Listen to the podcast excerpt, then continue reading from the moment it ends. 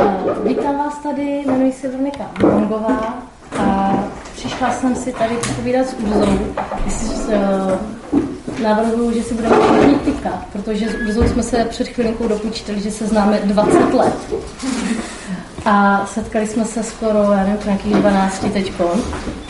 Takže eh, pokud s tím bude mít někdo vyloženě problém, tak nás oslovte vy, vykejte nám a my, my snad to zkusíme nějak zareagovat. To jenom na začátek víme, že profesionální debata se vede trošku jinak, ale jsme tady na pedagogické fakultě, tak všichni kamarádi. tak. Uh, dovolte mi, abych představila Urzu.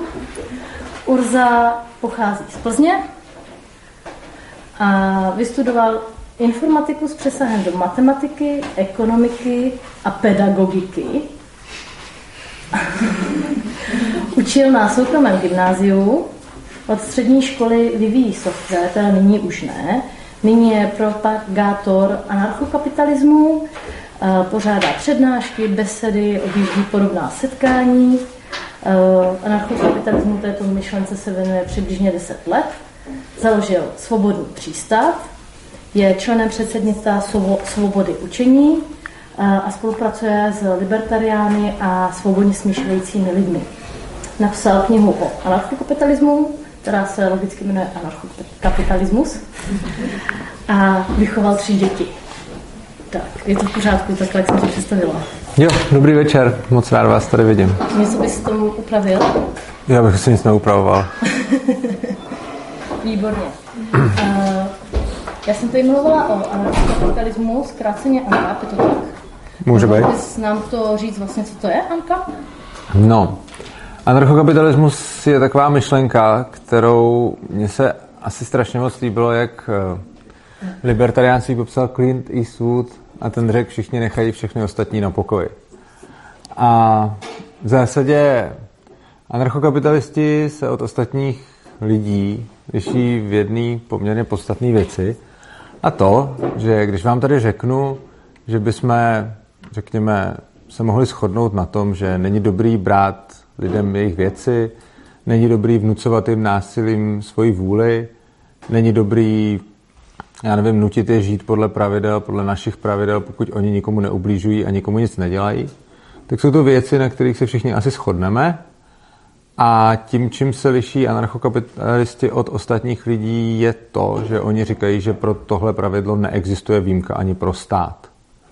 Což znamená, že tam, kde většina z vás řekne ano, v mezilidském soužití se něco takového dělat by nemělo, tak já řeknu ještě navíc, ano, nemělo, ale zároveň by se to nemělo dělat ani v případě, že to schválí poslanci nebo že na to vyjde nějaký zákon, protože prostě v momentě, kdy jedinec někde žije a nikoho jiného neutlačuje, nikomu jinému neubližuje, tak nikdo, dokonce ani nikdo z pánu poslanců, ani vy, ani já, ani nikdo další, by neměl mít právo mu stanovovat pravidla, podle kterých bude žít. A to je v kostce to, čemu se dá říct anarchokapitalismus.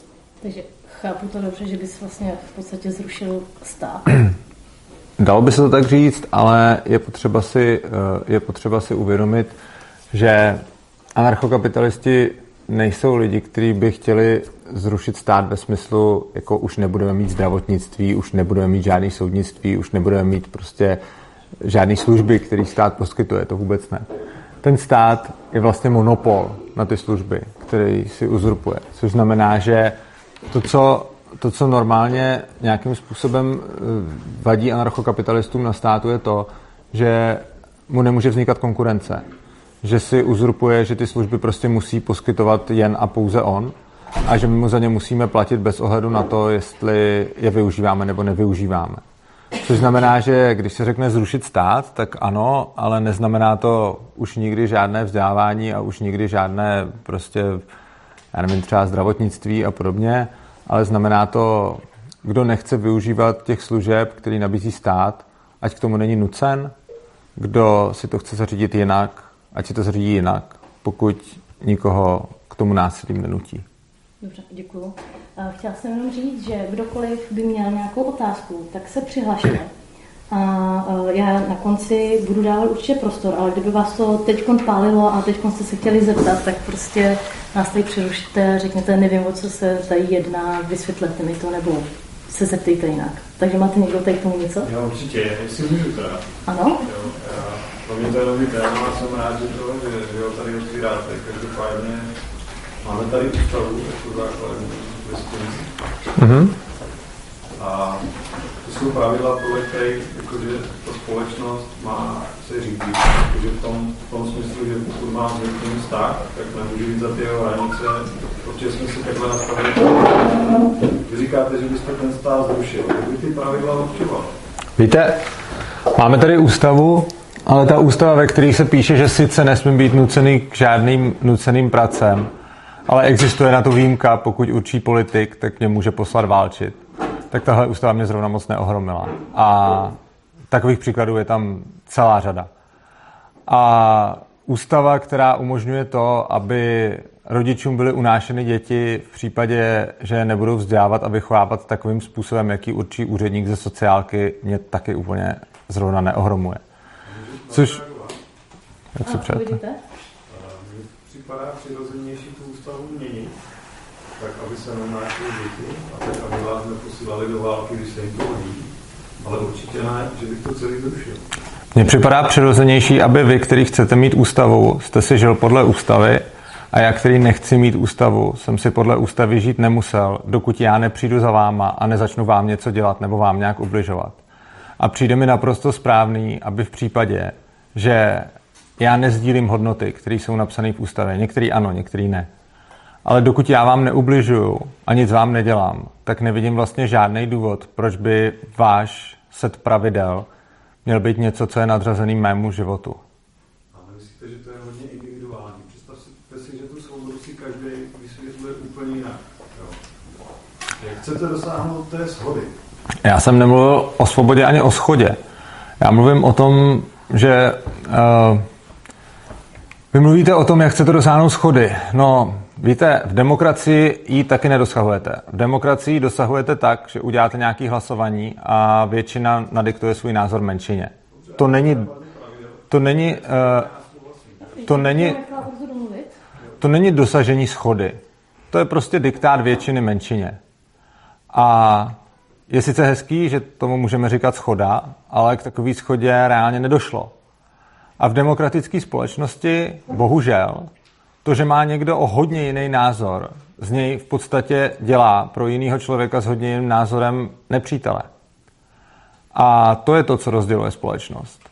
Protože my tady žijeme v tom, že to, jak se mají vzdělávat děti, je něco, na čem se musíme napřed všichni shodnout, dát nějaký hranice, dát nějaký mantinely a dát nějaký národní vzdělávací plán.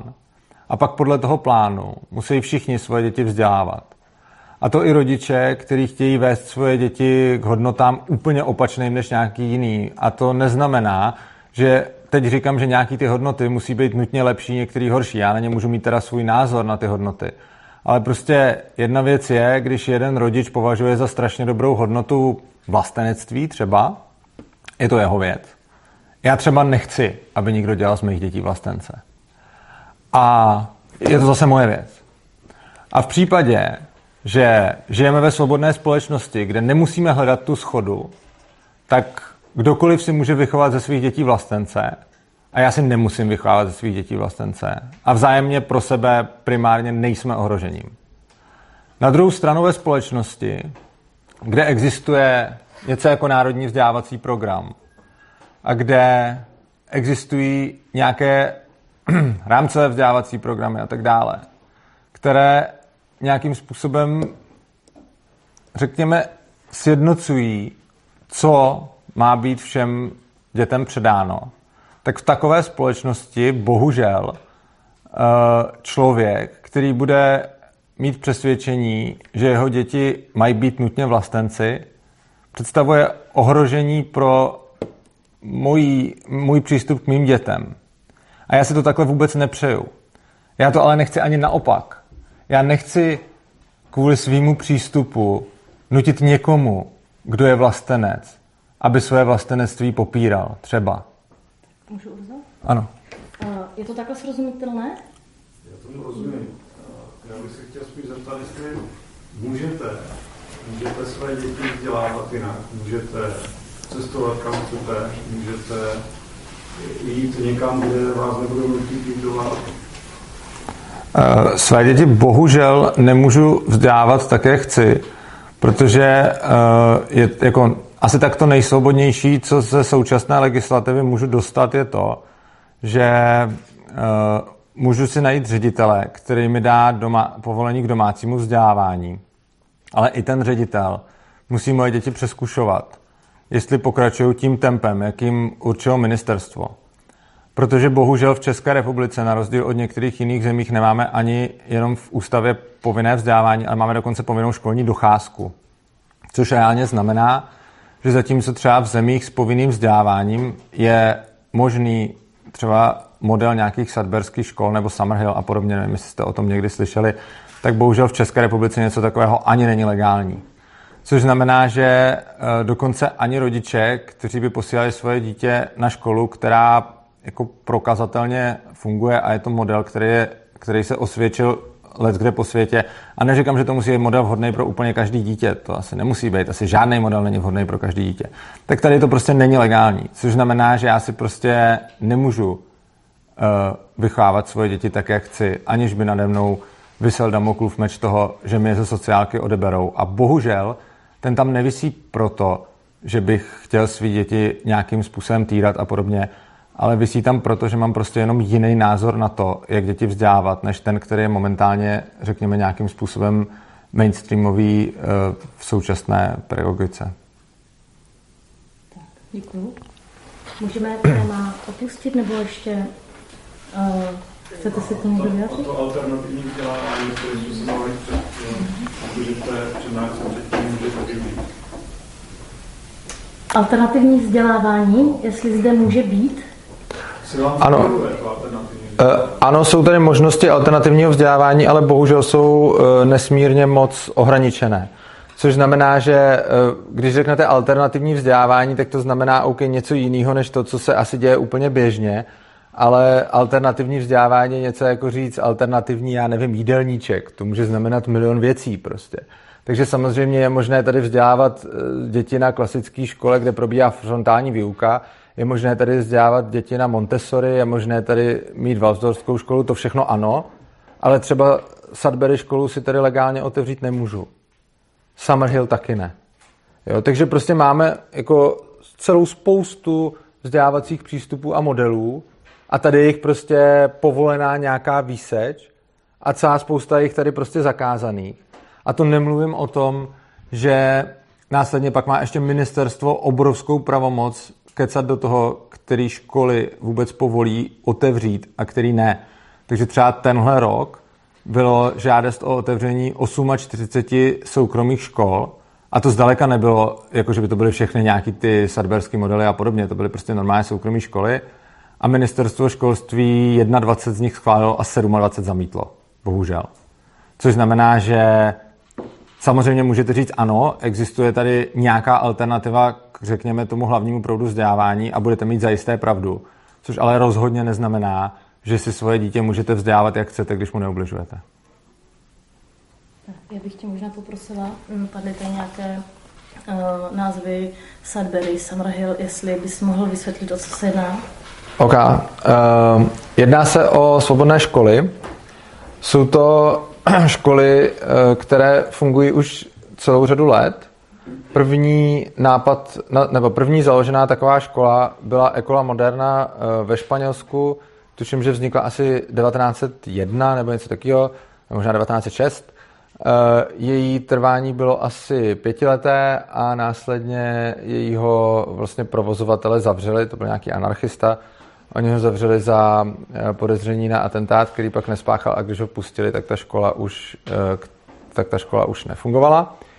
Nicméně následně školu, eh, další svobodnou školu založil eh, pan Neil a to byl Summerhill, eh, která napřed vznikla v Německu, potom se přestěhovala do Velké Británie, kde je doteď a tam vlastně funguje už od roku 1921, takže už má za sebou skoro stoletou historii.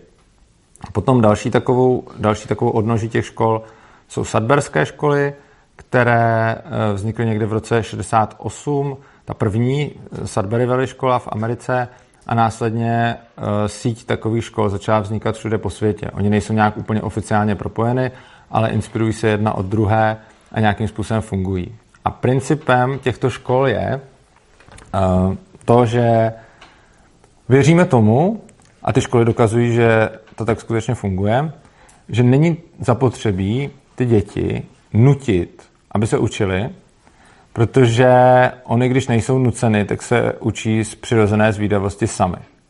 Ostatně my to vidíme, než ty děti jdou do školy, protože když jim je prostě dva, tři, tak vidíme, že oni se učí spoustu věcí, učí se třeba chodit.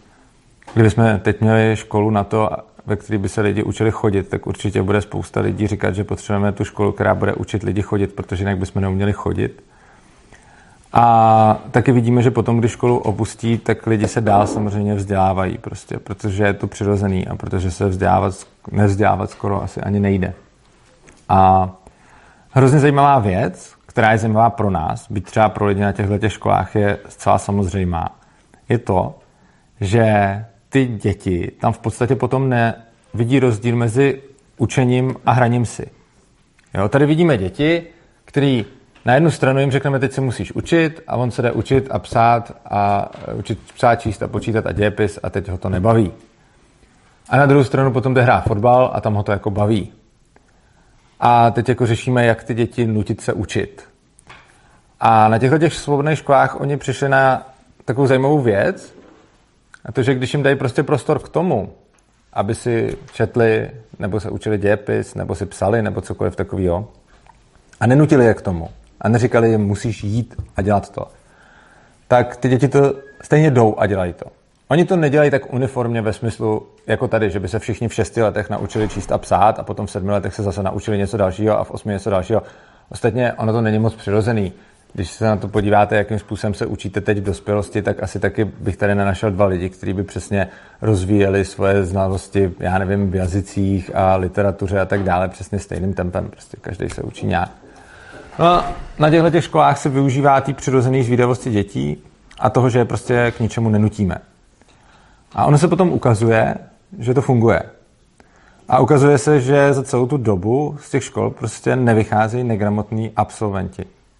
Takže i když ty děti se vlastně mají eh, od té první třídy v šesti letech se rozhodnou, jako kdy se naučí číst, tak nikdo se nestalo, že by se na to, to dítě vykašlalo a vyšlo by v devítce, který by neuměl číst. E, ne, takhle to úplně není, protože ta škola je dlouhodobá. Ona, ta škola většina, jako každá je trošku jiná, ale většinou ty děti, ty nejmladší jsou tam třeba čtyřletí uh-huh. a jsou tam třeba až do 19 nebo něco takového, čili jsou tam jako strašně dlouho.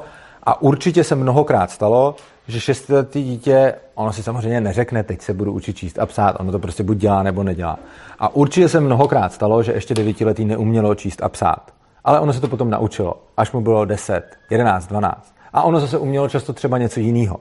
Jo? Že třeba kolikrát tam máme děti v těchto těch školách, když se tam podíváme, že tam máme prostě dítě, kterýmu je pět a ono čte a píše, ale třeba ho zase nezajímají jiné věci. A pak máme dítě, který mu je třeba 9 a ono ještě nečte a nepíše, ale dělá zase už jiné věci, které normálně třeba na našich školách dělají děti ještě starší.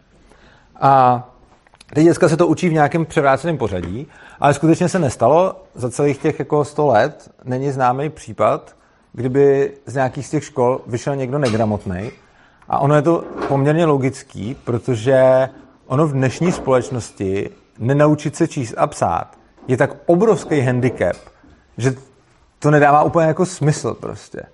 Jo, jako když jste, když jste děcko, tak jasně, můžete to nějakou dobu sabotovat, a když potom vidíte, že vám prostě jako 11, 12 a teď všichni okolo vás čtou a píšou a vy si nic ani nepřečtete, potřebujete pořád někoho k sobě, aby vám prostě překládal nápisy všude, tak protože žijeme na, ve společnosti, která je na tom založená, no tak prostě se číst a psát naučíte. Což znamená, že ty děcka tam nikdo k tomu nenutí, oni se to naučí stejně, ale samozřejmě nemáš garanci, že se to naučí do 9 let. Nemáš garanci, že se to naučí jako do nějakého prostě času. Nicméně, když ty školy odcházejí, což je v těch 18, tak tam už to umějí všichni. Prostě. Čili jako tak, a oni už to umějí jako mnohem dřív. Jako já si nepamatuju, neznám jako statistiku, kdy se ten nejposlednější naučil číst a psát, ale rozhodně ty, kteří tu školu opouští v 18 číst a psát, prostě umějí. Logicky. Ono v dnešní společnosti by to bylo hodně, jako hodně, jako to by se člověk musel hodně snažit se poškodit, aby se nenaučil číst a psát. Dává vám to všechno smysl? Ano? Takže my se tady bavíme vlastně jenom o tom, že se ten člověk naučí číst a psát a ty další věci, jako který, na který je potřeba nějaký odbor učit. Ne, my jsme se tady bavili o čtení a psaní jakožto o příkladu, ale samozřejmě ty děti se učejí jako širokou paletu vědomostí. Eh, ty děti, absolventi těchto těch škol mají dokonce skvělý, uh, oni mají dokonce oproti státním školám uh, naprosto skvělý, um, no, prostě je častěji přijímají na vej, prostě mají dobrý, prostě šance, že je přijmou na vejšku dokonce i zpátky státní je dokonce vyšší, než že, než že je tam přijmou eh, z nějaký normální klasický eh, frontální školy. Krom toho, když se podíváte na výsledky eh, jejich prostě, řekněme, potom, když už jsou to dospělí absolventi, jako průměrných platů, jejich uplatnění a tak dále, tak je průměrně lepší. Dokonce jsou lepší i takový, takový faktory, jako je třeba rozvodovost, sebevraždy a tak dále. Což znamená, že ono se, ono se samozřejmě nebavíme jenom o čtení a psaní, na tom jsem to tady vysvětlil jako na takovým tom nejtriviálnějším příkladu, ale samozřejmě je možný, že třeba tam budete mít děcko, který se prostě něco nenaučí, pokud mu to nebude připadat, pokud mu to nebude dávat smysl. Takže je, je třeba docela častý, že třeba zrovna z toho Summerhillu, to je, tam chodí často hodně umělecky založení lidi, kteří potom jdou na nějakou uměleckou školu, takže často třeba některý třeba nebudou umět, já nevím, třeba chemii nebo něco na nějaký úrovni. Ostatně, ale zase, když se tak podíváme na lidi, co vylejzají jako z našich škol, tak sice tam tu chemii měli, ale kolikrát ji taky neumějí. A hlavně potom, uh, hlavně potom, když se, hlavně potom, když se podíváme uh, na, na, ty, na ty výsledky, tak ty jsou celkově jakoby lepší, hlavně v tom, v čem si ten člověk to vybere což znamená, že často třeba zrovna na tom Summerhillu, jak jsem říkal, že to je umělečtější škola, tak oni třeba často chtějí dělat architekty, tak ty třeba dělají zrovna jakoby to umění ve spojení s tou matematikou, kterou potřebují. Jo, takže je to, že se mnohem víc důvěřuje tomu, že se mnohem víc důvěřuje tomu člověku, že se naučí to, co potřebuje, že tam nad ním nestojí jako dráb, který mu říká, co, co musí umět, ale že to dítě si to může dobrovolně volit, co se chce vzdělávat, jak se to chce vzdělávat a kdy se to chce vzdělávat. Ale to čtení a psaní samozřejmě berte jenom jako příklad. Eh, zrovna o to, toho čtení a psaní je to, to má ten rozdíl, že se to naučí fakt všichni. Ale pokud, já nevím, se mě zeptáte, jestli všichni dokážou, já nevím, třeba integrovat, tak asi nedokážou, ale ono to nedokážou asi všichni gymnaziáni, takže těžko říct, no a jako prostě se to bude nějak lišit. A na těch vysokých školách to už je přece pak už o tom systému, ne? Takže vlastně my se tady bavíme o tom, že jsou nějaké takové školy, kde se dá vzdělávat takhle individuálně, ale potom, eh, jak jste říkal, že nastupují na ty vysoké školy, tak tam už se zase navazuje na ten systém. Uh, no, ne všichni jdou na vysokou školu. Někteří z nich na vysokou školu prostě nejdou a to mi ani nepřijde na tom nic jako, nic jako nějakého špatného, prostě někteří jdou, někteří nejdou. Nebo? se ptá, jestli potom ta vysoká škola je v tom systému. Jo, ne, vysoká škola už je normální, Aha, pardon, Aha. špatně jsem pochopila. Jo, OK, tak uh, v tom případě prostě oni, někteří z nich na vysokou školu jdou, někteří z nich na vysokou školu nejdou. Uh, teď si, určitě je tam častěji přijímají, myslím, že jich tam i víc jde a mají tam lepší výsledky. Samozřejmě, ale musím teda říct, abych jako jenom nechválil, uh, ty děti nejsou samozřejmě normální, dobrý statistický vzorek, protože jsou to děti těch rodičů, kteří je na tuhle tu školu dají. Nicméně, když už to tak vezmeme, že jsou to děti těch rodičů, kteří je na takovouhle školu dají, tak potom jsou úspěšnější. A teď jako samozřejmě se můžeme bavit o tom, z jakého důvodu to tak je nebo není. Každopádně výsledek je ten, že úspěšnější jsou a zakázat takovéhle školy nedává úplně smysl, protože je vidět, že minimálně s tím statistickým sítem, kde necháme těm rodičům děti těch rodičů, kteří je chtějí dát na takovou školu, jsou potom úspěšnější než průměr. Já jsem takový analytičtější typ. Ano? Se chci zeptat, eh, z čeho vycházíte? Kde jsou dohledatelné statistiky uh, nebo informace? Doporučím Petra Greje, který, uh, se právě, který se právě zabývá absolventy Sudbury, ty školy Sudbury Valley. Nemám úplně data z toho Summerhillu, ale je, je to jako velice podobný, je to velice podobný model. A právě psycholog Peter Gray, který se tímhletím, který se tímhletím zabývá, tak on, uh, on píše jednak případové studie a jednak zkoumá, uh, jednak zkoumá jakoby úspěšnost těch, těch, uh, těch žáků prostě z, z té Sudburyské školy. Takže ta statistika pochází jenom od jednoho autora. Není to třeba nějaký jako komplexnější? Já vycházím ze statistiky od jednoho autora, ale ono těch škol je strašně málo. Nicméně to neznamená, že ty statistiky jakoby další, že, že, další ty statistiky, že další ty statistiky nebudou. Na druhou stranu blbý je, že prostě ve většině zemí je takováhle škola zakázaná, což znamená, že máte ty statistiky z těch dat, které jsou k dispozici. E, dobrý na těch statistikách je, že jsou strašně starý, ve smyslu máte už hodně generací, který tou školou prošlo, což znamená, že ty první absolventi už jsou lidi, kteří, no ty už vlastně ani asi nežijou. A což znamená, že tady, je jako, tady bude jako už strašně moc generací, který tím prošlo, to jako, tohle to vidíme. Na druhou stranu ten vzorek samozřejmě není široký, eh, protože těch škol je prostě málo a budou jich třeba po světě jako desítky, což je prostě strašně malinký číslo. Což znamená, že jako neexistuje, jako neexistuje a nemůže existovat nějaká statistika na prostě statisícovém vzorku, protože takový neexistuje. Takže to nemůžeme porovnávat potom v tom případě na nějakým když jsme se bavili o tom, že jsou úspěšnější na té vysoké škole, nebo že je tam více dobré. Můžeme to porovnávat s průměrem. Eh, byť máme ne tak široký statistický vzorek, tak to s průměrem porovnávat můžeme, ale samozřejmě musíme do toho zahrnout to, že statistický vzorek je vybraný tím způsobem, že rodič, který dá svoje dítě na takovouhle školu, není průměrný rodič. Což znamená, že tohle to musíme, nemůžeme to pominout prostě. Ten rodič pravděpodobně bude, já nevím, jak to říct, třeba nějaký jako osvícenější, nebo prostě jako, že na to dítě nekašle, takhle, abych to... Můžeme... špatně, to znamená, že vlastně ten, kdo, ten rodič, co dá to dítě na tuhle tu školu, tak na to dítě nekašle. A ten, co jí dá prostě na jinou, tak ani ne. Vy jste mluvil o statistice. Ne, ne, tak já to, ne, tak já to chci jenom, já to chci jenom do, do, do, do, do. Vy jste mluvil o statistice. Já jsem samozřejmě neřekl, že rodič, který dá dítě na tuhle tu školu, na něj nekašle a rodič, který ho dá na jinou školu, na něj kašle. Já jsem tady mluvil spíš sám proti sobě. Ukázal jsem chybu statistickou v tom, že když máte rodiče, který už dává svoje dítě na takovouhle školu, tak to pravděpodobně nebude průměrný rodič z průměrného vzorku. Což znamená, že závěry, které tady říkám, jdou napadnout skrze to, že vzorek rodičů, který dává svoje dítě na, tohleto, na tuhletu školu, není průměrný vzorek rodičů. Což sice, což znamená, že což by byl argument proti tomu, kdybychom chtěli všechny děti vzít a dát je na takovéhle školy, protože tam nevíme skutečně nic.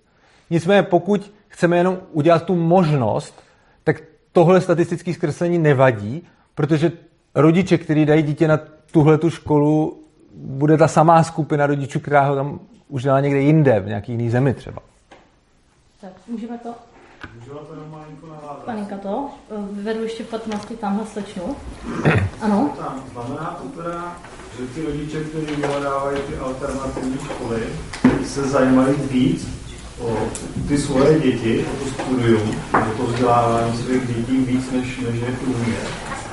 Uh, myslím, si, že, myslím si, že bez ohledu na to, jestli to ten rodič dělá dobře nebo špatně, nebo jaký to bude mít uh, prostě následek, lze říct, že rodič, který se snaží pro svoje dítě najít nějaký vzdělávání a vůbec nad tím přemýšlí, tak se rozhodně zajímá víc než je průměr, protože budete mít určitě v široké populaci i rodiče, kteří nad tím vůbec nepřemýšlí. Což znamená, že statisticky vzato, když vezmete skupinu rodičů, který se rozhodli pro svoje dítě vybrat nějaký alternativní vzdělávání, tak pravděpodobně mezi nimi bude víc, statisticky, mezi nimi bude víc rodičů, kteří se o vzdělávání svých dětí starají, protože eh, množina rodičů, který se o svoje děti nestará, který, kterým je to jedno, který prostě nepřemýšlí na vzdělávání svým dětí, budou dávat svoje děti do mainstreamu, což neznamená ale, že by ta implikace platila naopak. Já bych to tady mohl nakreslit jako množiny, jestli... Já bych, já bych tohle téma už opustila. Jenom stačí to teda, že ty rodiče v tom mají dost velkou roli, tak jak to říkáte vy. Ne, já říkám, že Uh, Už do toho no, cyklíme. Dobře, tak to nebudu odpovídat. Můžeme to opustit? Jo, jo? jo. Uh, tamhle slovo. Já s vámi naprosto souhlasím v tom konceptu školství, ale zajímalo by mě, kdyby se teda povolilo to vzdělávání doma, bez té takové velké kontroly těch rodičů, tak myslím si, že by tam přece nějaká kontrola měla probíhat, že vůbec k nějakému vzdělávání dochází. Aby potom nedošlo k tomu, že to děcko se vlastně neučí vůbec nic, že rodiče akorát to nechtějí dát do školy, ale mají ho doma, ale to děcko se neučí třeba ani číst, ani psát, nic takového. Jestli tam přece jenom nějaký dohled neměl být. No, ta, ta, ta otázka je poměrně složitá a má jakoby víc, víc jako částí. První, dobře, rozdělím to na dvě takové základní. První je čistě praktická. Uh, jak zabránit tomu, aby se nemohlo stát, že by, aby se nestalo prostě, že nějaký dítě se prostě nebude učit a úplně se na všechno vykašle, protože ho budou zanedbávat rodiče, protože ho budou zanedbávat všichni a prostě by k něčemu takovému došlo. Odpověď je, nelze to. Nelze tomu zabránit ani dneska, nelze tomu zabránit ani v současných školách a prostě vždycky v každé společnosti budete mít nějaký děti, eh, který prostě, na který budou všichni kašlat a je to jako velice smutný a bohužel to tak je. A teď je samozřejmě otázka, jak s takovýmhle dětma naložit a čím jim jako víc pomoct a čím jim víc uškodit. Přičemž jako taková ta standardní cesta, která uspokojí většinu lidí, je ta, že řekneme, dobře, protože tady máme nějaký, jako nějakou okrajovou skupinu lidí, tak, která kašle na svoje děti a nechce je vzdělávat, tak, tak je donutíme prostě povinně chodit do školy, oni tam budou muset jako chodit a tím teda my si můžeme jako oddychnout, že je o ně nějak postaráno.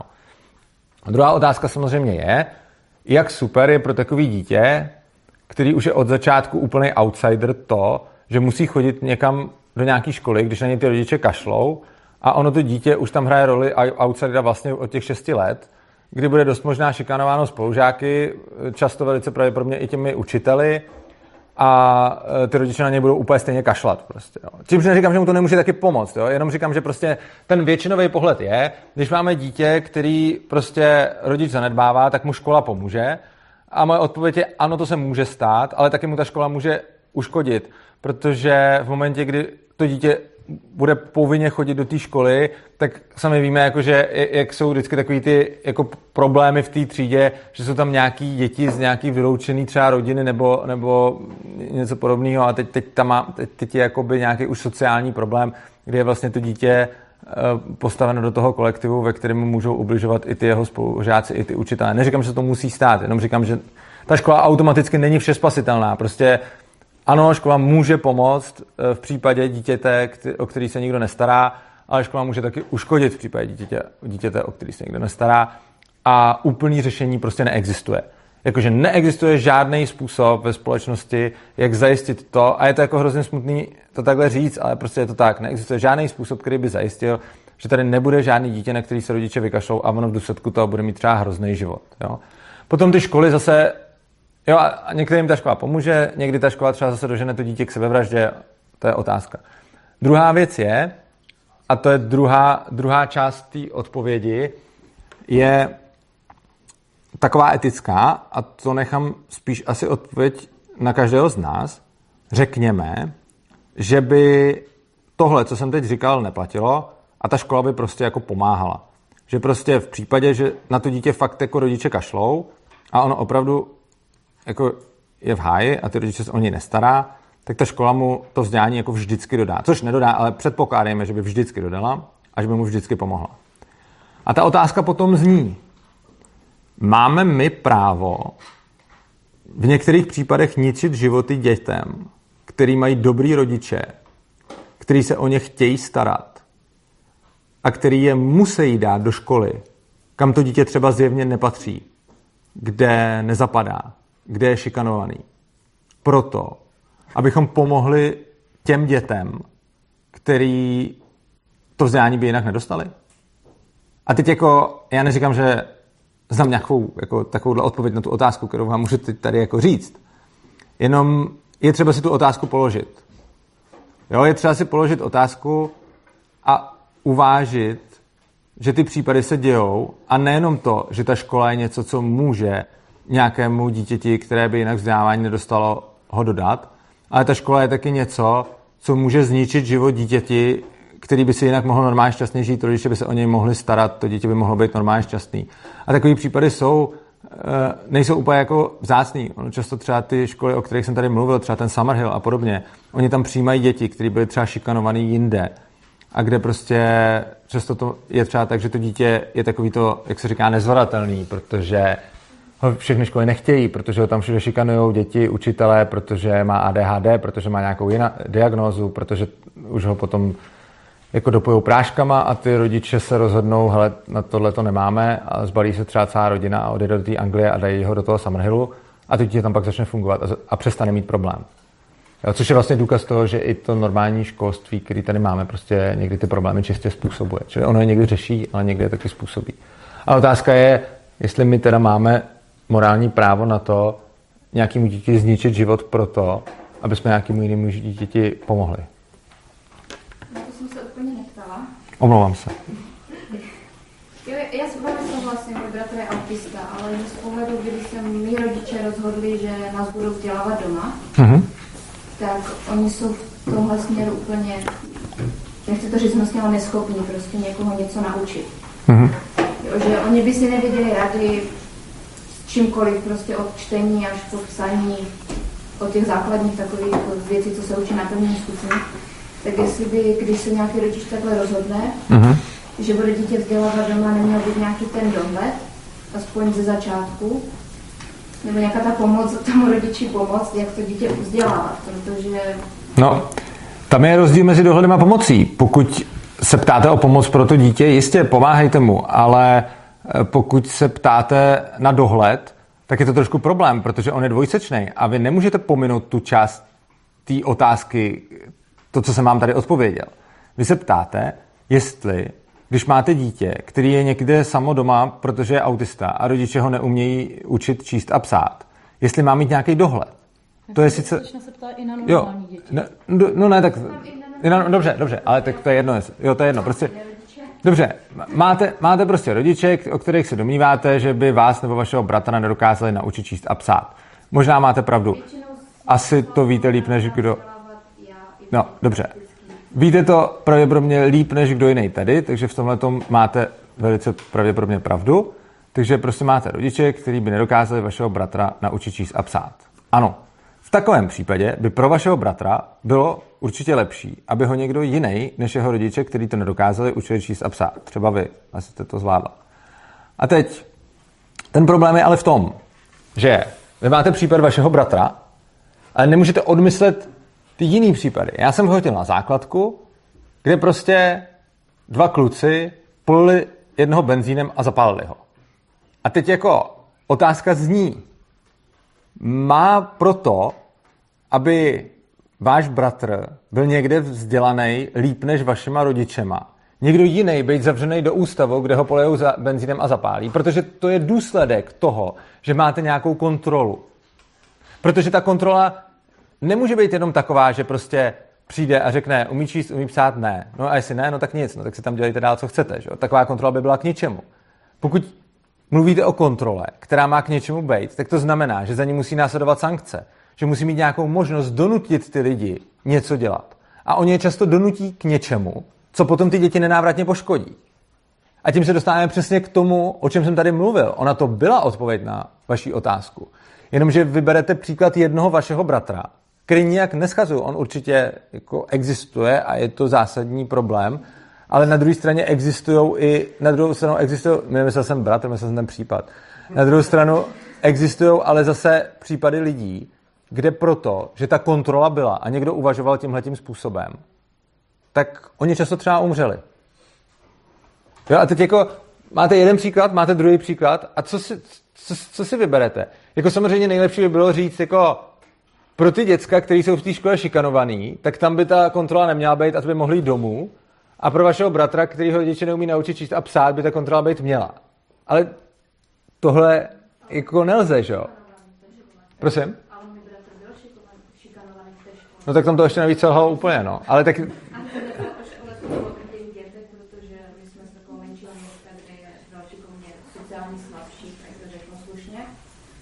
A měli jinou výchovu, než jiní lidé. Takže za to ta škola nemohla, že mu No za to ta škola samozřejmě mohla, za to mohla povinná školní... Takhle, za šikanu vašeho bratra určitě mohla povinná školní docházka. Protože pokud vašeho bratra šikanovali ve škole, tak vy sice můžete říct, škola za to nemohla a já třeba můžu souhlasit s tím, že za to nemohli ty učitelé a podobně. Ale to, že je tady nastaveno, že všechny ty děcka vašeho bratra, včetně těch, co ho šikanovali, prostě vezmete a pod hrozbou násilí je někam naženete a tam oni budou a teď jim nejsou schopní zajistit nic lepšího, než to, co jim tam zajistili a oni ho tam v důsledku toho šikanujou, no tak logicky nastavení těch pravidel kontroly, o kterých jste mluvila, vyústilo v šikanu vašeho bratra. Můžeme ho pustit? Jo, tady slečna se Možná je hlasí. to ještě jako furt ke stejnému tématu, z druhé strany. Myslím, že svoboda učení chce uzákonit uh, povinný vzdělávání, ne povinnou školní docházku. A tím pádem by tam musely být teda nějaký ty sankce, pokud by to bylo uzákoněné. Uh, to totiž záží, čemu říkáte, chce uzákonit. Svoboda, se takhle, svoboda učení chce změnit povinnou školní docházku na povinný vzdělávání, ale samozřejmě jenom proto, že je tady povinná školní docházka a až bychom to změnili na povinný vzdělávání, tak to budeme chtít zrušit úplně. Což znamená, že A když budeme v tom mezikroku, Ano. tak by tam měly teda být nějaký sankce, pokud to bude teda jako... no ideálně co nejmenší, šo. Čím menší, tím lepší. Chápu a máte nějakou představu, jak by to teda jako probíhalo? No, asi tak podobně, jako to probíhá v těch skoro všech zemích, kde máte povinný vzdělávání a ne povinnou školní docházku, což znamená, že víceméně je to podobné jako tady, akorát, že rodič může, teď, když máte rodiče, který chce svoje dítě vzdělávat doma, tak musí žádat ředitele o svolení a ten ředitel může, může kdykoliv odebrat a to dítě pak může odebrat taky. Oproti tomu, když tam máte povinný vzdělávání místo povinné školní docházky, tak defaultně máte to právo vzdělávat to dítě te- doma. A až potom v případě, že by se dokázalo, že mu nějakým způsobem třeba ubližujete nebo něco takového, tak pak až vám ho třeba seberou, nebo že ho nevzděláváte, nebo něco takového. Čili se přesouvá... Někoho. No, tam nemusí být škola. Tam jde o to, že přesouváte, řekněme, jakoby důkazní břemeno nebo spíš právo, kdy tady vlastně to máte tak, že, že se kontroluje, jestli to dítě chodí do školy a ředitel musí říkat, ano, chodí do školy a když ředitel neřekne, ano, chodí do školy, tak vám ho můžou vzít. Zatímco v těch zemích, kde máte v ústav, samozřejmě to v každé zemi jinak, ale když máte ústavně zakotvenou povinný vzdělávání, tak ten princip není, že ně- někdo říká, ano, chodí do školy a když to říká přestane, tak vám ho můžou vzít, ale je to, že až když někdo dokáže, že ho nevzděláváte, tak vám ho můžou vzít. Když tam neprobíhá nějaká kontrola, jakoby jsou... Někde ano. Eh, n- nejde říct jakoby tam, protože ono těch zemí je celá spousta.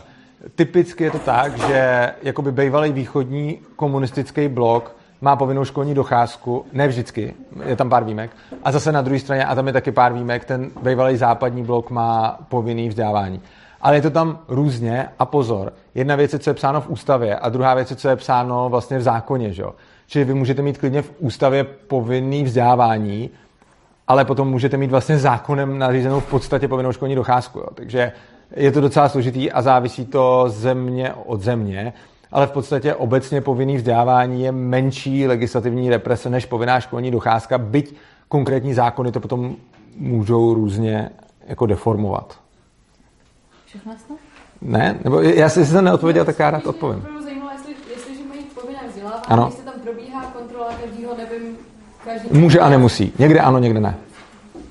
Já jsem se chtěl zeptat na podobnou otázku, jako byl tento dovětek. Jaká by byla podle vás ta norma toho povinného vzdělávání? Podle čeho byste chtěl určit, že něk- někdo splňuje to povinné vzdělávání a někdo ne, protože tohle může být u každého jednotlivce jinak. Já bych pro to někoho ide- by tohle bylo, že třeba to dítě umí v deseti letech číst zapsat, pro někoho, že umí v 15 číst zapsat. No já bych to ideálně neurčoval vůbec, že? jo? Ale pak se může stát, že vám doopravdy vylezou děti, které v 14-15 letech neumí číst zapsat a budou v podstatě ve, v následném životě nepoužitelný. To je zajímavý, protože to se dneska stává z těch státních škol, kde je to přikázaný a nestává se to z těch svobodných škol, kde to přikázaný nemají. Poprosím příklad. Prosím? Poprosím konkrétní příklad, když to tvrdíte, tak Přesně to tak, Čeho? protože já... E, Příklad čeho? No příklad toho, že ze státní škol vylízají negramotní děti. E, Jako já vím o jednom a nechci ho tady jmenovat, ale, ale, ale i kdyby... Prosím? Nerozumím. Tak to srovnajte teda s dalšíma lidma, kteří normálně vystudují základní nebo střední školu a jsou v pohodě. Ale já nerozumím tomu, s čím srovnávat tu nulu u těch svobodných škol, kdy tam není ani jeden negramotný, tak cokoliv jiného už může být jenom horší, že jo? Vy po mně chcete srovnání toho, že máte svobodnou školu, která za sto let nevyprodukovala ani jednoho negramotu, oproti tomu, oproti tomu, aby to už bylo lepší, už to nebude, jako. Prostě, jakože ta, ta, ta připomínka zní, co když necháme ty děti bejt a, a oni se bez povinné školní docházky nenaučí číst a psát, ale takový případ vůbec není nikde zdokumentovaný. A já třeba osobně znám jenom jako z mojí vesnice, odkud pocházím, minimálně jednoho, který neuměl číst a psát po základce. Což už je nekonečně krát více, než ta nula těch případů. Jako. Jo. To, to jsem teď samozřejmě řekl jako trošku k odlehčení, ale ta poenta je, že srovnávat tu nulu už není jako s čím. I kdybychom došli k tomu, že v dnešním školství všichni výjdou gramotný, tak stejně je to stejný. Není, protože máte jiné vzorky, jinou velikost.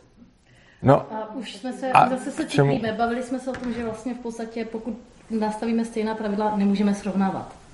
Ale no, ano. Já bych se chtěl zeptat na jednu věc. Vy jste říkal, že, že ty, ty svobodní školy mají určitou historii za sebou, že Mají. první eh, studenti už v podstatě umřeli, takže to beru, že nějakých 70 let už Ne, tak já jsem to říkal, i ty data. Ta první škola byla uh, vlastně 1901 a ta ale zanikla po pěti letech, právě jak, jak zavřeli toho, uh, toho zakladatele a ta nejstarší existující vznikla 1921 a ta existuje doteď. Takže ta je skoro 100 let. nějakých 100 let skoro. Jo. Ale zeptám se, věřím tomu, že lidi jakože dokáží přemýšlet, že nejsou hloupí. Proč, když tenhle ten model, o kterém vy mluvíte, že je dobrý, má v podstatě nulu, co se týče nevzdělaných dětí, nebo negramotných. Ne- Negramotný, neřekl jsem nevzdělaný. No. Negramotných dětí. Eh, Proč eh, ho teda většina nepřijala? Proč teda, když je to tak ideální model, jak o něm mluvíte, proč nefunguje?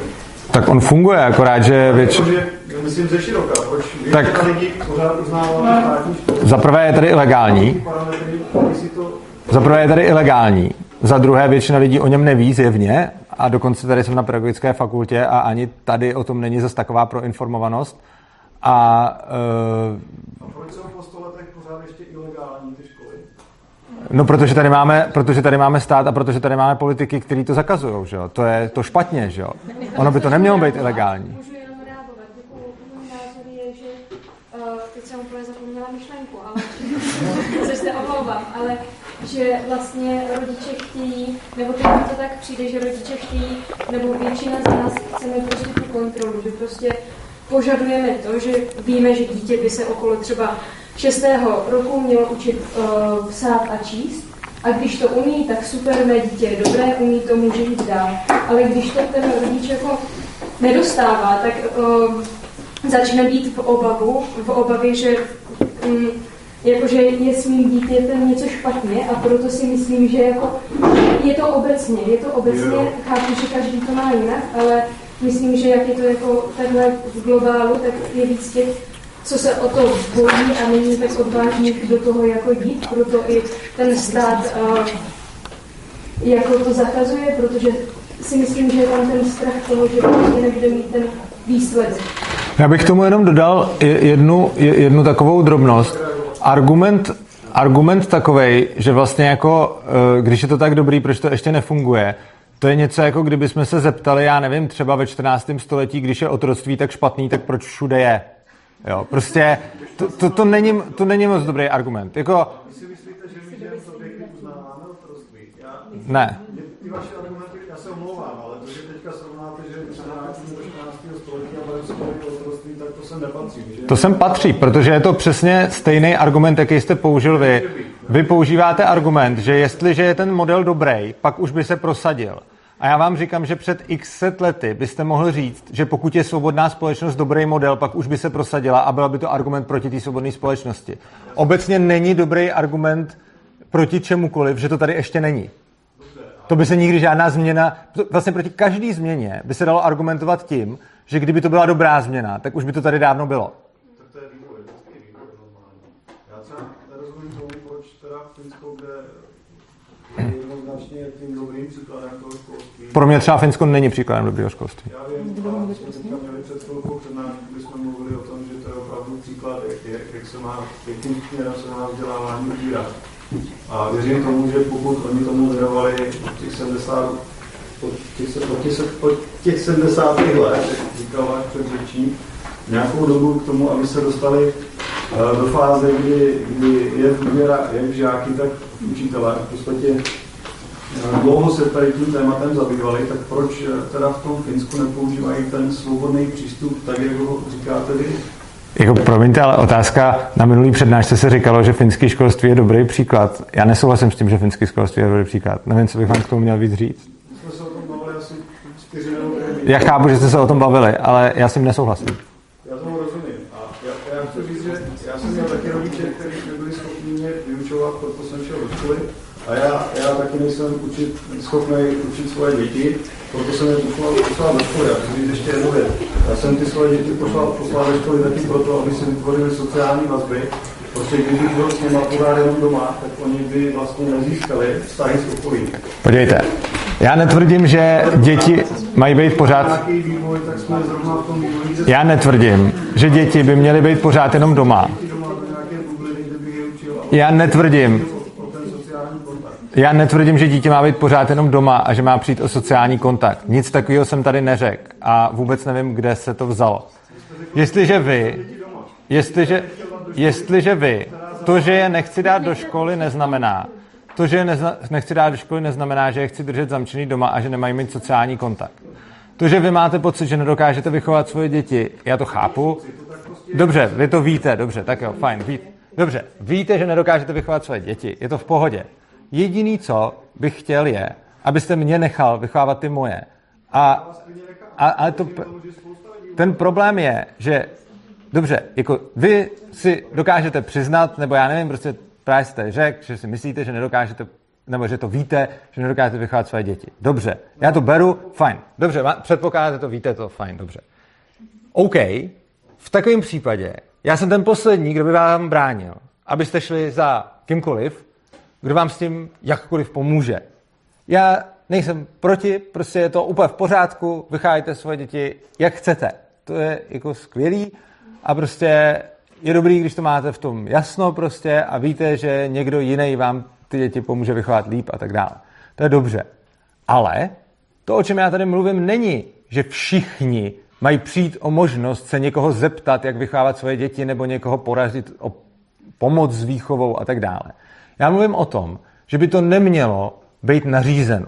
Což znamená, že když někdo řekne, moji rodiče mě neumí naučit číst a psát, někdo řekne, já neumím vychovávat svoje děti a tak dále, tak prostě tyhle ty lidi tady můžou dál bejt a můžou si vychovávat děti prostě jak chtějí a já jsem ten poslední, kdo by v tom komukoliv bránil.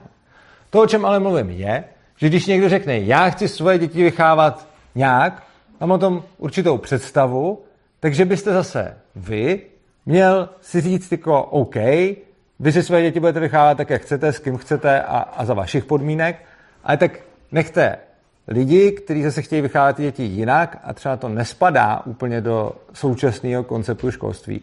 Ať si jako vychávají po svým prostě. Jo, já, já vám to přeju, přeju každému, ať si vychovává děti tak, jak chce. Já se chci jenom zeptat, jakou máte vy teda představu konkrétní, jak byste vyučoval svobodně ty, ty vaše děti, to bych chtěl jako vědět. Ať si můžu udělat představu o tom, že pokud mi nebude vyhovovat veřejné školství, tak bych je dal k vám a můžete mi to popsat, prosím vás. A já vaše děti ani nechci nějak učit. A, já, já, a, a, ale já tady ne, ale tak vy, já jsem řekl, že, já jsem neřekl, že svoje děti nechci učit, já jsem řekl, že vaše děti nechci učit, že to je vaše věc prostě. Ale to, no to je super.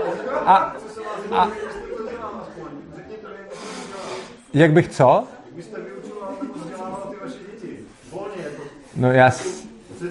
A teď jsem o tom tady mluvil, že jo? Ty, to, no konkrétně to znamená, že když dítě dostane dostatečně podnětný prostředí, ve kterém mu není bráněno v tom, aby se vzdělávalo, tak ono se vzdělává. Samozřejmě je třeba, že součástí toho prostředí jsou i lidi, jako třeba ostatní děti, nebo třeba rodič, nebo třeba učitel, nebo třeba znalec nějakého oboru, samozřejmě v závislosti na tom, co to dítě jako zrovna potřebuje, chce, jaký má prostě potřeby a tak dále. A v tomhle prostředí se vlastně děje něco podobného, jako by se dělo ve vašem prostředí. Ten rozdíl je v tom, taky ten úplně ta základní myšlenka je, že já tvrdím, že to dítě si samo najde to, co se potřebuje nějakým způsobem učit a seřadí si to v takovém pořadí, v jakým to bude potřeba. A já mu nebudu říkat, teď se musíš jít učit psát, teď se musíš jít učit číst, teď se musíš naučit tyhle ty letopočty a, a zítra budeme dělat angličtinu. Jo? Tohleto, kromě tohodle, je to podobný, akorát, že ten rozdíl je, že v jednom tom případě ten cíl toho vzdělávání určujete vy tomu dítěti, když to v tom druhém případě ten cíl toho vzdělávání nechám na tom dítěti, čímž mu samovolně tím, že to dělá, roste i zodpovědnost za jeho život, za jeho vzdělávání a tak dále. Což znamená, že i v případech, kdy vy třeba dokážete tomu dítěti líp nějakým způsobem naplánovat nějakou věc, jak ji má zvládnout třeba.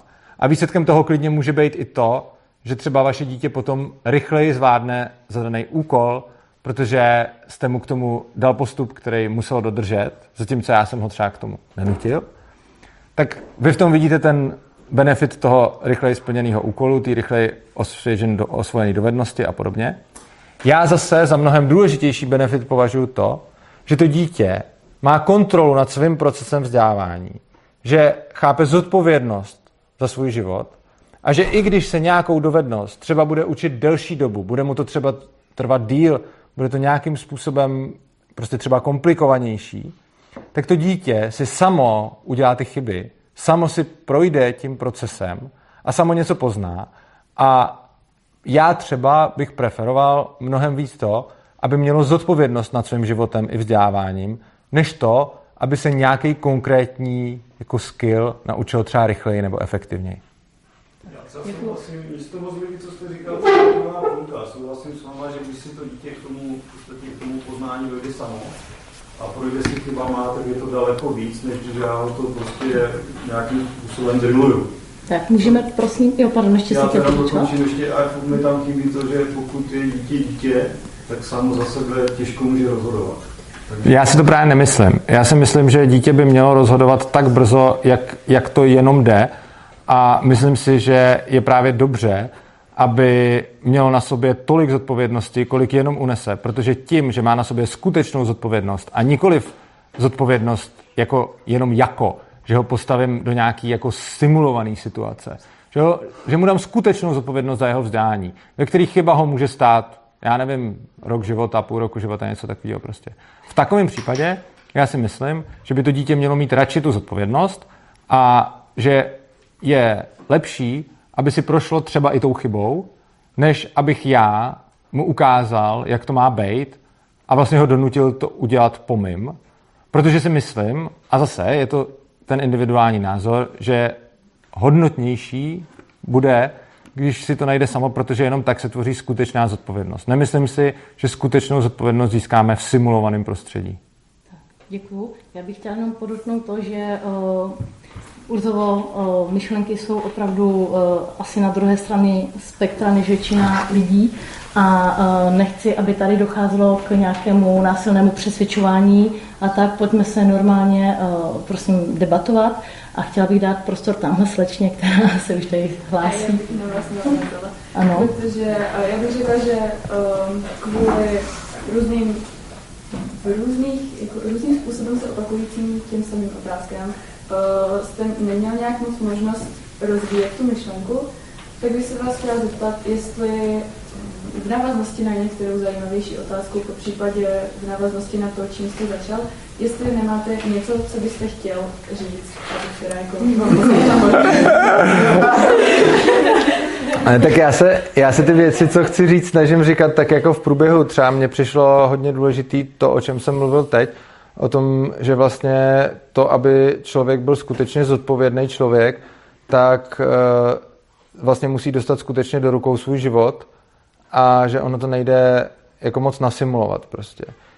Za prvý si to myslím tak nějak jako jsem o tom jako hluboce přesvědčený z mnoha ohledů, a i moje vlastní zkušenosti jako rodiče mi vlastně říkají to samý, že vlastně v momentě, kdy to dítě vedu za ruku, tak byť i mu vytvořím nějaký prostředí, kde to jakoby vypadá, že to dítě se jakože rozhoduje a zkusím ho, já jsem taky dřív se o to jako snažil, jo, že jsem měl taky ten pocit, že jako já musím vést za ručičku a že musím jako jim to tak jako prostě všechno připravit a hlavně ochránit od toho, aby udělali tu chybu. Tak potom jsem nějak spíš přehodnotil ten postoj k tomu, že je skutečně to obrovsky cený, ta možnost udělat tu skutečnou chybu a nést její skutečný následky. Ne, že bych to, to tomu dítě jako přál, nebo že bych mu ještě přidával, ale prostě, že, že ho nechat skutečně si o sobě rozhodnout. A myslím si, že e, jakoby v čím mladším věku o sobě začne rozhodovat, tím dřív potom se stane a tím víc zodpovědným jako jedincem se stane. A to je podle mě jako obrovsky důležitá věc. A myslím si, že tohle je něco, o co ty děcka přicházejí vlastně v celé té škole. Když je posadíme do té dnešní školy, vlastně klasická škola s frontální výukou je založená na principu, že učitel ví líp, co se to dítě má naučit, jak má ve výsledku vypadat a taky, že ví nejlíp, jak k tomu má to dítě dojít. Pak trošku jako řekněme, víc odvážnější způsob, to používají ty Montessori, Valsorsky a podobně, tak ty mají sice pořád přesvědčení, že ví, jak to dítě má vypadat, ale nechávají ho si k tomu dojít svojí cestou.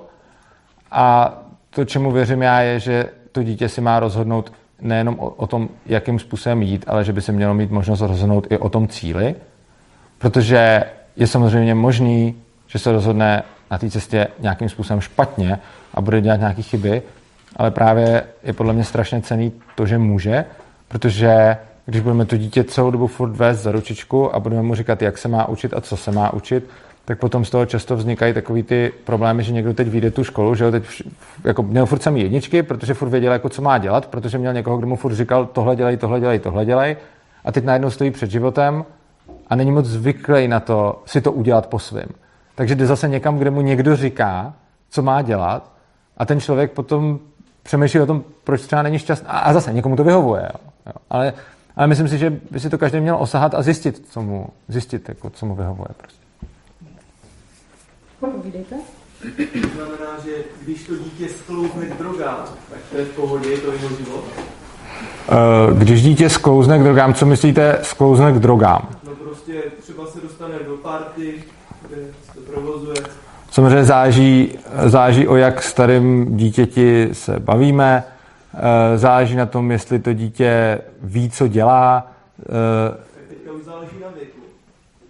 Prosím? Teď už záleží na věku, protože vy jste říkal, že uh, už od malička ano. to dítě mělo míst. OK, věk není úplně, jakoby věk, já jsem myslel samozřejmě, omlouvám se, že jsem se špatně vyjádřil ve smyslu, jako nemám věkovou hranici, od který bych říkal, od této věkové hranice je OK, aby si dítě rozhodlo, jestli chce nebo nechce brát drogy prostě. Samozřejmě to nedává smysl ani. Ale v momentě, jako jde o to, kdy rozumí tomu rozhodnutí a v momentě, kdy dítě rozumí rozhodnutí, jestli si vzít nebo nevzít drogu, jestli si ji zkusit nebo neskusit vzít, tak si myslím, že by to mělo být jeho rozhodnutí v momentě, kdy je schopný pochopit následky. Samozřejmě ne všichni jsme vždycky schopni pochopit následky svých činů, což nejsme ani jako dospělí. Že? Na tom žádná jako věková hranice typu 18 let, 15 let nebo jakákoliv jiná prostě nic nemění. Ale myslím si, že právě si myslím, že by neměly být žádný takovýhle jakože uměle daný hranice pro všechny, protože lidi jsou individuální a samozřejmě jediný, co mě bude zajímat, je, jestli ten člověk, který to jde udělat, tak nějak chápe, co dělá, ví, čeho se to týká, ale rozhodně nejsem člověk, který by prostě říkal, já nevím, nikdo si nesmí, nikdo by si neměl mít možnost rozhodnout o tom, jestli si vezme drogu nebo si nevezme drogu. Prostě. Je podle mě každýho věc, jestli si vezme drogu. Samozřejmě něco úplně jiný, samozřejmě to neznamená, že když máme prostě pětiletý dítě, který netuší ani, co to je droga, tak si prostě tak mu někdo něco dá, že jo? ale to už je stejný, jako kdyby, já nevím, to dítě rovnou, já nevím, se hrálo s granátem nebo něco takového prostě. Jo. Ale nemyslím si, že prostě v momentě, kdy je někdo už dostatečně dospělý na to, aby věděl, co jsou drogy, aby věděl, co drogy dělají, jaký má efekt, aby prostě věděl, co je to za substanci, jo? že to pro ně není něco, jako že fakt prostě malý dítě si něco vezme a něco sní, protože z stejného důvodu jako nenecháme dítě jíst prostě hlínu a podobně, tak si nemyslím, že by měla být nějaká věková hranice pro braní drog. Ostatně teď máme věkovou hranici pro braní drog nastavenou na nějakých 18 let a povolený jsou zrovna drogy, které jsou tak nějak poměrně náhodně vybraný, ale to je, nebo spíš náhodně, spíš nějakým historickým vývojem, ale rozhodně to není tak. Rozhodně máme povolený daleko nebezpečnější drogy, než některý zakázaný. Jo. Ale to je spíš už potom na, na, diskuzi, na diskuzi o drogách. Ale rozhodně, rozhodně si nemyslím, že by měla existovat nějaká věková hranice, tak jako existuje teď, která je těch, těch 18 let, pod kterou by člověk prostě neměl jako v žádném případě brát drogy. Já si nemyslím, že taková hranice jde vůbec, jde vůbec určit. Dobře, já myslím... Není, ne, není, jako teď máme všichni od 18 let povolený alkohol a do 18 let ho máme zakázaný. Promiň. Já si myslím, že se tady budeme pořád točit. Eh, pánové, každý máte jiný názor a mám trošku pocit, že se snažíte eh, vždycky prostě si ho prosadit. Já bych se chtěla zpátky vrátit trošku k tomu školství, jestli by to šlo. Když už jsme tady. Jo, jestli ne, ne, ne, ne, jako v klidu, já vás nevyháním, takhle jsem to nemyslela. Je to tak vyznělo, Prosím vás, posaďte se, já jsem jenom chtěla, když už je to uh, vlastně v rámci nějakého unschoolingu a podobně, uh, věnovat se třeba uh, téhle se otázce, že možná většinu uh, posluchačů to zajímá. Jasně, vy jste na začátku, já se omlouvám, jste na začátku předestřela, že by to byla forma diskuze, kterou jsme tady vedli. Ano, ale... To je spíš takový neformální povídání, takže já jsem se ptal, ale pokud od vás slyším, že chcete říkat určitý názor nebo nějaký, bez nějakou přednášku, třeba půlhodinovou, Uh, ne, přednášku ne, ale...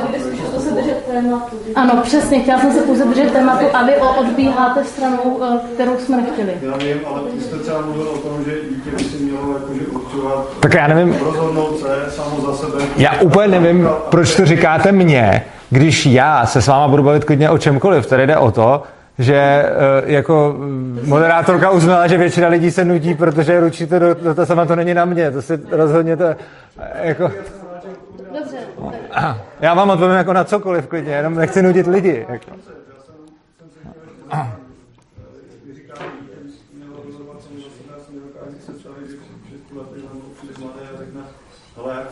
Jít rovnou na vysokou školu, protože mám pocit, že to zvládnu. A já mu řeknu, zkus to. Já mu řeknu, ne, neskoušej to, protože si to musí nějakým způsobem dojít. A vidíte, tak když váš šestiletý za váma přijde a řekne, že chce na vysokou školu, tak vy mu řeknete, neskoušej to. A já řeknu svýmu, zkus to. On se tam pravděpodobně nedostane ani jeden. A důsledek je, že můj má nějakou životní zkušenost a vám, váš má prostě trošku v opruzu doma. No.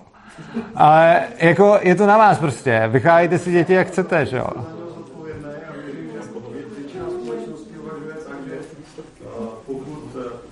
Vychovávám dítě, tak vlastně to dítě nějakým způsobem formu. Teď je na každém rodiči zvlášť. Mně se třeba líbí váš přístup, že necháte fakt to svoje dítě, aby se víc poznávalo, víc objevovalo, víc to líbí. Já to dělám taky tak, ne tak moc, jak vy třeba. A nemám rád takový to škatulkování. Teď dělej to, teď by se měl naučit matematiku, teď by se měl, měl měl číst.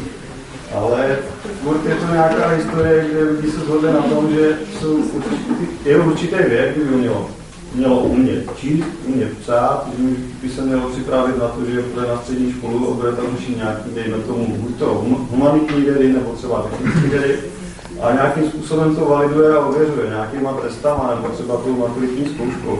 A je to takhle zavedený, protože uh, ti učitelé, kteří takhle vzdělávají ty děti, tak jsou na to připraveni. Jo, mají tu aprobaci, mají to vzdělání pedagogické, dokážou tam řešit různý... No tady se možná i shodneme, že to tak zavedený kvůli těm učitelům spíš než kvůli těm dětem. No. no ale určitě, když to funguje, tak v pohodě. Já se alternativní jednovolně nebráním, ale že budu říkat střednímu dítěti, ale rozhodní se sám za sebe, je to připadá uvozeně. Dobře, to je váš názor, na tom se shodneme. Naschledanou. Tak, omlouvám se. Uh, chtěla jsem uh, úplně z jiného soudku teď, mluvil si o svobodě učení. Uh, naťukli jsme to, bohužel pak už jsme se k tomu nezvládli vrátit. Mohl bys nám schrnout, víme teda, že Svoboda učení chce zrušit povinnou školní docházku, ideálně nastolit unschooling. Je to tak? Nastolit, ne, ne, pardon, umožnit, umožnit ano, to, ano, přesně tak. Špatně jsem to řekla. Jako svoboda učení je iniciativa, která se zabývá vlastně svobodou ve vzdělávání a naše cíle jsou víceméně dva. Ten první cíl je uh, zrušení legislativních překázek k tomu svobodnému vzdělávání, o kterých jsem tady mluvil. Což znamená zrušení ty povinné školní docházky a v podstatě umožnění toho, aby si mohl každý vzdělávat svoje dítě takovým způsobem, jakým uzná za vhodný. A pozor, důležitý, nic jako nenastolovat. Já prostě jako bych nikdy ne, nezvedl ruku pro to, aby tam pán uh, musel, co odešel, aby musel prostě svoje dítě dávat do svobodné školy. To si nemyslím, že by bylo dobrý, nemyslím si, že by to bylo dobrý pro něj, ani si nemyslím, že by to bylo dobrý pro ty jeho děti a už vůbec ne pro ty spolužáky. A uh, tímhle tím způsobem to, co říkám, je, ať si každý rodič rozhodne o vzdělávání uh, svých dětí, a ať nikomu není bráněno je vzdělávat tam, kde chtějí a ať je to vzdělání jako obou straně dobrovolný. Což znamená, že stejně tak jako každý rodič si může vybrat tu školu, tak ta škola si může vybrat toho rodiče a to dítě, takže může nějaký odmítnout prostě pro jakýkoliv důvody. Takových škol ať vznikne prostě kolik chce, oni nějak ať fungují a pak se uvidí prostě, který fungují líp, který fungují hůř. To je jako první věc, kterou máme ve svobodě učení. A druhou věc to je změna určitého společenského paradigmatu a je to spíš nějaká osvěta o tom, že, nebo uk, jako ukazovat lidem, že děti jsou vlastně taky lidi a že máme manifest svobody učení a jeho první bod je dítě je člověk. A hodně lidí, jako i když je to taky triviální tvrzení, tak hodně lidí to tak nebere. Jo, protože vnímají dítě jako něco míň, jako něco podřadného. Je jasný, že to je člověk, který má méně zkušeností v mnoha ohledech. Je jasný, že to je člověk, který nemá spoustu dovedností, který mají třeba dospělí a tak dále. Ale to ani spousta dospělých nemá hodně dovedností, které mají jiný dospělí. A přesto nám třeba nepřijde adekvátní nebo rozumný je za to třeba být nebo něco takového. Protože když někdo přijde a zbije svoji manželku za to, že neumí vařit, tak to všichni odsoudíme protože jsme lidi. Zatímco když někdo přijde a zbije svoje dítě za to, že nespočítalo příklad, tak spousta lidí řekne, jo, to zasloužilo. Prostě. Ale před sto lety by se takhle vyjádřili stejně i k té manželce, že jo? Ona si to zasloužila. A co se od té doby změnilo? Nebo to možná už je moc, ale před, dvou, před dvěma sty určitě. A co se změnilo? Změnilo se společenský paradigma, kdy vlastně dřív jsme vnímali často nějaký skupiny lidí, třeba ženy, jako méně cený, který nemají své práva a který je v pohodě třeba zmátit, když neposlouchají. Teď takhle vnímáme děti, a, nebo ne všichni samozřejmě. A svoboda učení říká, hele, děti jsou taky lidi. To je ten první bod. A potom říkáme, že vlastně Člověk je zodpovědný za svůj život, o tom jsme tady hodně mluvili. A pak mluvíme vlastně ještě o další věci, na který já jsem tě já vidím do papíru, tak se mě nebudeš ptát, tak já teď nebudu říkat. Jasně, eh, děkuji. Já jsem se chtěla zeptat, eh, jestli třeba něco ve svobodě učení, co by současný pedagog nebo budoucí pedagog mohl použít, čím by mohla inspirovat? Co lze v našem systému? Uh, takhle. Ono je to těžký, protože já třeba si myslím, že eh, většina takových těch klasických škol s frontální výukou třeba mě to strašně nevyhovuje, protože mi to přijde ponižující vůči těm dětem a není mi v tom vlastně dobře. Jo? A já, když jsem učil na Gimplu a dělal jsem to nějakým způsobem jinak, tak to nebylo úplně jako hezky, hezky přijímáno, ale ne zase tak úplně špatně, jako vedení, jako dětma to bylo přijímáno v pohodě. A, eh, a nakonec to mělo i nějaký docela dobrý výsledky, jenom se to přesně potom eh, rozdrobilo, rozdrobilo na to, co se často stane i v těch svobodných školách, že prostě ty děti, které mají o něco zájem, eh, se v tom jako zlepšují a ty děti, které o to zájem nemají, tak, tak přesně naopak.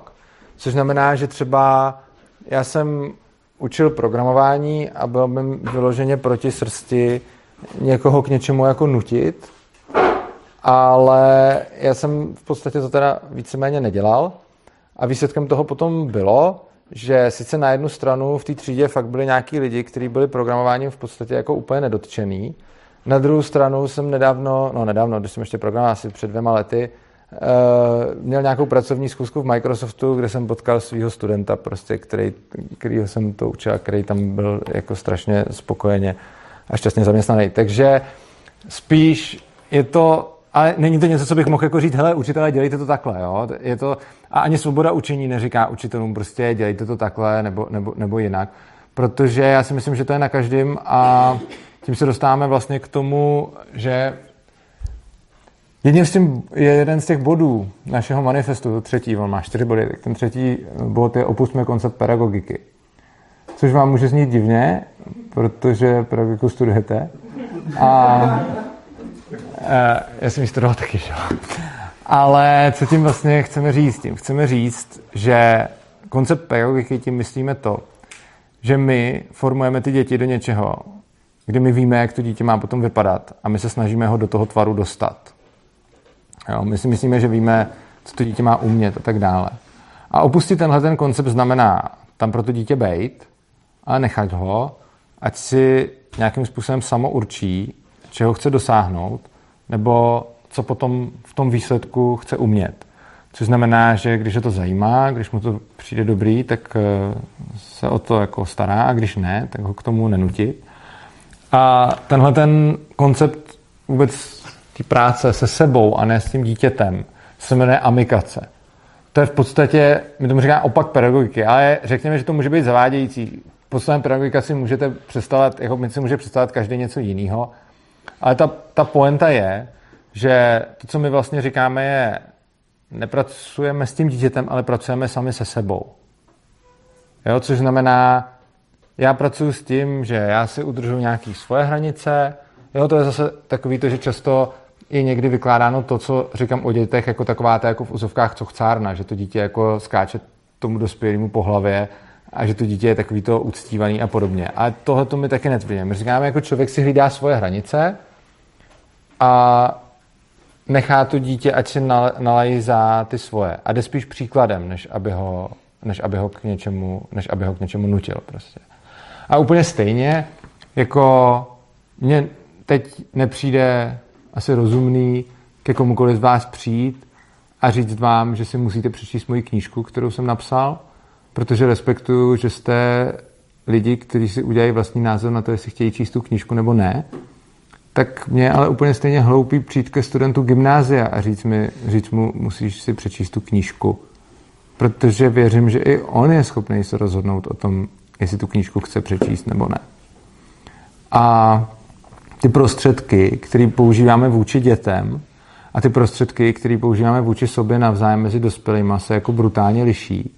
A často můžeme vůči dětem používat prostředky, které bychom si mezi sebou nikdy ani nedovolili a byla by to jako naprostá drzost.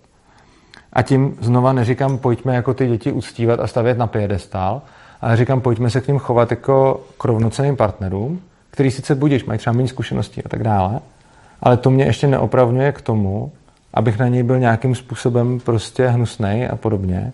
Můžu se zeptat ano? přímo? Hmm? Takže když třeba jako rodič ano. budu mít uh, nějaký ten volnější přístup, budu uplatňovat pravidla amikace, tak uh, budu potřebovat třeba, aby dítě se nějak zapojovalo do rodinného života. Například hmm. uklízelo si pokoj. To asi všichni známe. A co když to dítě řekne ne? Uh, já tady jenom chci, odpovím, jenom chci hrozně moc předeslat. Uh, já nikomu nechci říkat, jakým způsobem má přistupovat ke svým dětem. Takže to, jo, já jenom, eh, ta podle mě neexistuje. Já si ani nemysl, já můžu odpovědět za sebe, ale nechci to, jako rád bych k tomu předeslal, že tyhle ty odpovědi na podobné otázky vždycky jsou moje čistě odpovědi jako moje osobní. A neexistuje model, jak to dělat správně. Jo. Takže já řeknu jakoby svůj názor, ale za prvé, neříkám, že je lepší než názor kohokoliv z vás, Neříkám, že kdokoliv z vás to se svýma dětma děláte blbě a ani neříkám, že to umím dělat líp, než to umíte dělat vy. Prostě je to jenom to, jak to vnímám já. Ale prostě, když já chci po svém dítěti, aby se, prostě já jsem s tím taky, že ho prošel, prostě bordel v pokoji jako klasika a nevyklizená myška jako druhá klasika. A to, co jsem jakoby v těchto těch dvou případech jako vyřešil sám za sebe je, a zase říkám, dám modelovou odpověď za sebe jako rodiče, ale já se vůbec nepovažuji za nějaký jako rodiče, který by měl vás něco o tom učit, ale prostě když už je tady ta otázka. Bordel v pokoji byl, dokud se ti tam neničí věci, tak je to tvůj pokoj. Ale v momentě, kdy se ti tam začnou ničit věci kvůli tomu, že tam máš bordel, tak už jsou to moje peníze a tam už začíná moje hranice. To bylo jako to. A co se týče podílení se na domácnosti, tak to je více, samozřejmě to nedošlo k takhle jako brutálnímu závěru, ale víceméně by to nakonec došlo k, hele, chceš večeři, tak si umej to nádobí. Šo? Jako nikdy jsme se k tomu nemuseli dostat. Ono většinou stačí jako poprosit, pokud s tím dítětem nejste zrovna jak jako na kordy a podobně. Ale nemyslím si úplně, že jako nemyslím si úplně, že jako já jsem ten, kdo má jako říkat, jak má mít moje dítě uklizený pokoj. Protože jako dokud, třeba kdybychom, jako jiná zase věc by byla, kdybych třeba měl s tím dítětem ten pokoj nějakým způsobem jakoby třeba nějak trochu společný nebo něco, co jsme neměli, jak kdyby, tak prostě už, je, tak už to zasahuje i do mýho prostoru. Ale prostě neustále mluvím o hlídání si svých vlastních hranic. A ty si, ty si hlídám, prostě to, co nějakým způsobem poškozuje mě, tak tam, tam si to hlídám. Ale rozhodování o tom, v jakém životním prostředí bude žít to dítě, nechávám jako na něm. Ale zase jako je, je to můj názor a vůbec se nepasuju do role kohokoliv, kdo by to věděl líp než někdo jiný. Jo. Jako, já na tyhle ty otázky zrovna odpovídám trošku nerad, protože se necítím k tomu vůbec jako povolán. Děkuji. Máme posledních přibližně 10 minut. Máte nějaké otázky tady z pléna? Na cokoliv.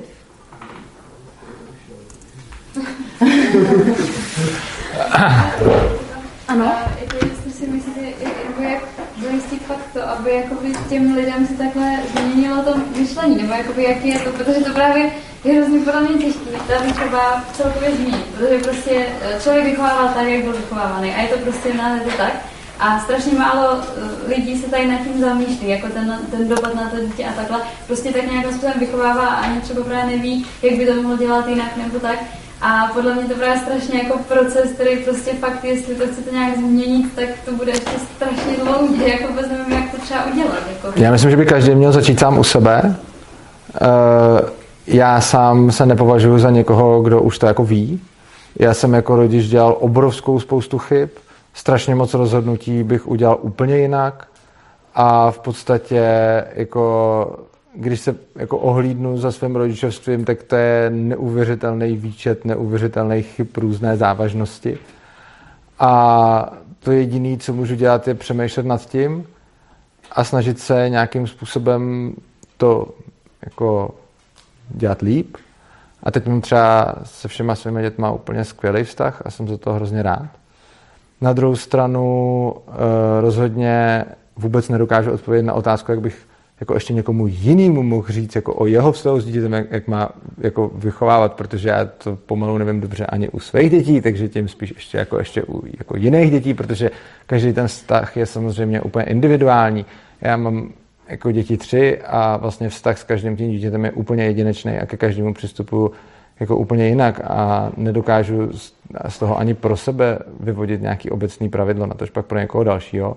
Ale to, o co já se třeba snažím vzhledem k ostatním lidem, je to, abych aspoň mohl mít tu svobodu eh, dělat si to po svým. A to, o co já se celkově snažím, a i o tom vlastně jsem napsal tu knížku a i o tom často přednáším a tak, když nepřednáším zrovna o vzdělávání, je to, že by bylo dobrý, aby jsme nežili ve společnosti, kde všichni si odhlasujeme, jak si mají ostatní vychovávat jejich děti, včetně nás protože si myslím, že většina z nás má co dělat, aby to věděla o těch svých dětech, na tož pak ještě, aby dokázala jako do toho kecat sousedovi, na tož pak někoho, komu vůbec nikdy, neviděli, koho vůbec nikdy neviděli. Takže to, o co já jakoby bojuju, není ani tak to, abych vysvětlil jiným lidem, jak mají přemýšlet nad výchovou jejich dětí, protože já to vůbec nevím. Jako. To, co se snažím, je získat aspoň jakoby pro ty lidi svobodu si to dělat po svém a aby prostě jsme nefungovali v nějakém režimu, který v podstatě znamená, že si všichni můžeme hlasovat o tom, jak budou vzdělávané děti nás všech ostatních. Mně to přijde naprosto něco jako šíleného, protože jako kolik z nás to umí udělat dobře u těch svých dětí, a jako bezchybně snad asi nikdo, a na to pak ještě to jako předepisovat někomu cizímu. Takže já se nesnažím říkat jiným lidem, jak vychávat, ale rozhodně se snažím a o to se snažím jako na mnoha, jako mnoha frontách. Píšu o tom články, knížky, přednáším a tak dále. O tom, aby lidi přestali mít tu touhu řídit tu výchovu ostatním a zasahovat jim do toho. A v souvislosti s tím bych vás chtěl poprosit, zkuste mi s tím pomoct. A můžete mi s tím pomoct tím způsobem, že vy určitě máte všichni svůj způsob, o kterém si myslíte, že je dobrý, jak, nebo nějaký, který je lepší, už jak už učit, nebo, nebo cokoliv jiného. A já vám to absolutně neberu a určitě to může spousta z vás vidět líp, než jsem to kdy věděl já. Ale bylo by hrozně hezký, kdybychom všichni jako první krok začali u toho, že přestaneme ten náš způsob zkoušet prosazovat globálně a zkoušet všechny ostatní donutit. Nikoliv přesvědčit, přesvědčit klidně. Nikoliv donutit skrze nějaký národní vzdělávací plán nebo skrze nějaký zákony, aby to museli dělat i všichni ostatní. Protože myslím, že tímhletím vzniká na světě celá spousta zla a neštěstí. Takže bych vás chtěl poprosit o to, jestli bychom mohli společně se pokusit nějakým způsobem, řekněme, necpat to, co považujeme za správný ostatním skrze stát. Děkuji. Dovolila bych se rozloučit, nepropaguju knihu, jenom pár otázek na závěr, které tady v podstatě zazněly a já bych si je dovolila pouze zhrnout. Je nutné, aby ve škole vůbec byly vyučovány nějaké předměty, Musí být studenti jakkoliv hodnocení, je nutná věková segregace do tříd, musí učitelé motivovat děti k učení, ať si můžeme myslet, že máme na tyto a všechny ostatní otázky odpovědi. Jak můžeme vědět jistě, dokud to někdo neskusí? Děkuji vám za pozornost. Děkuji.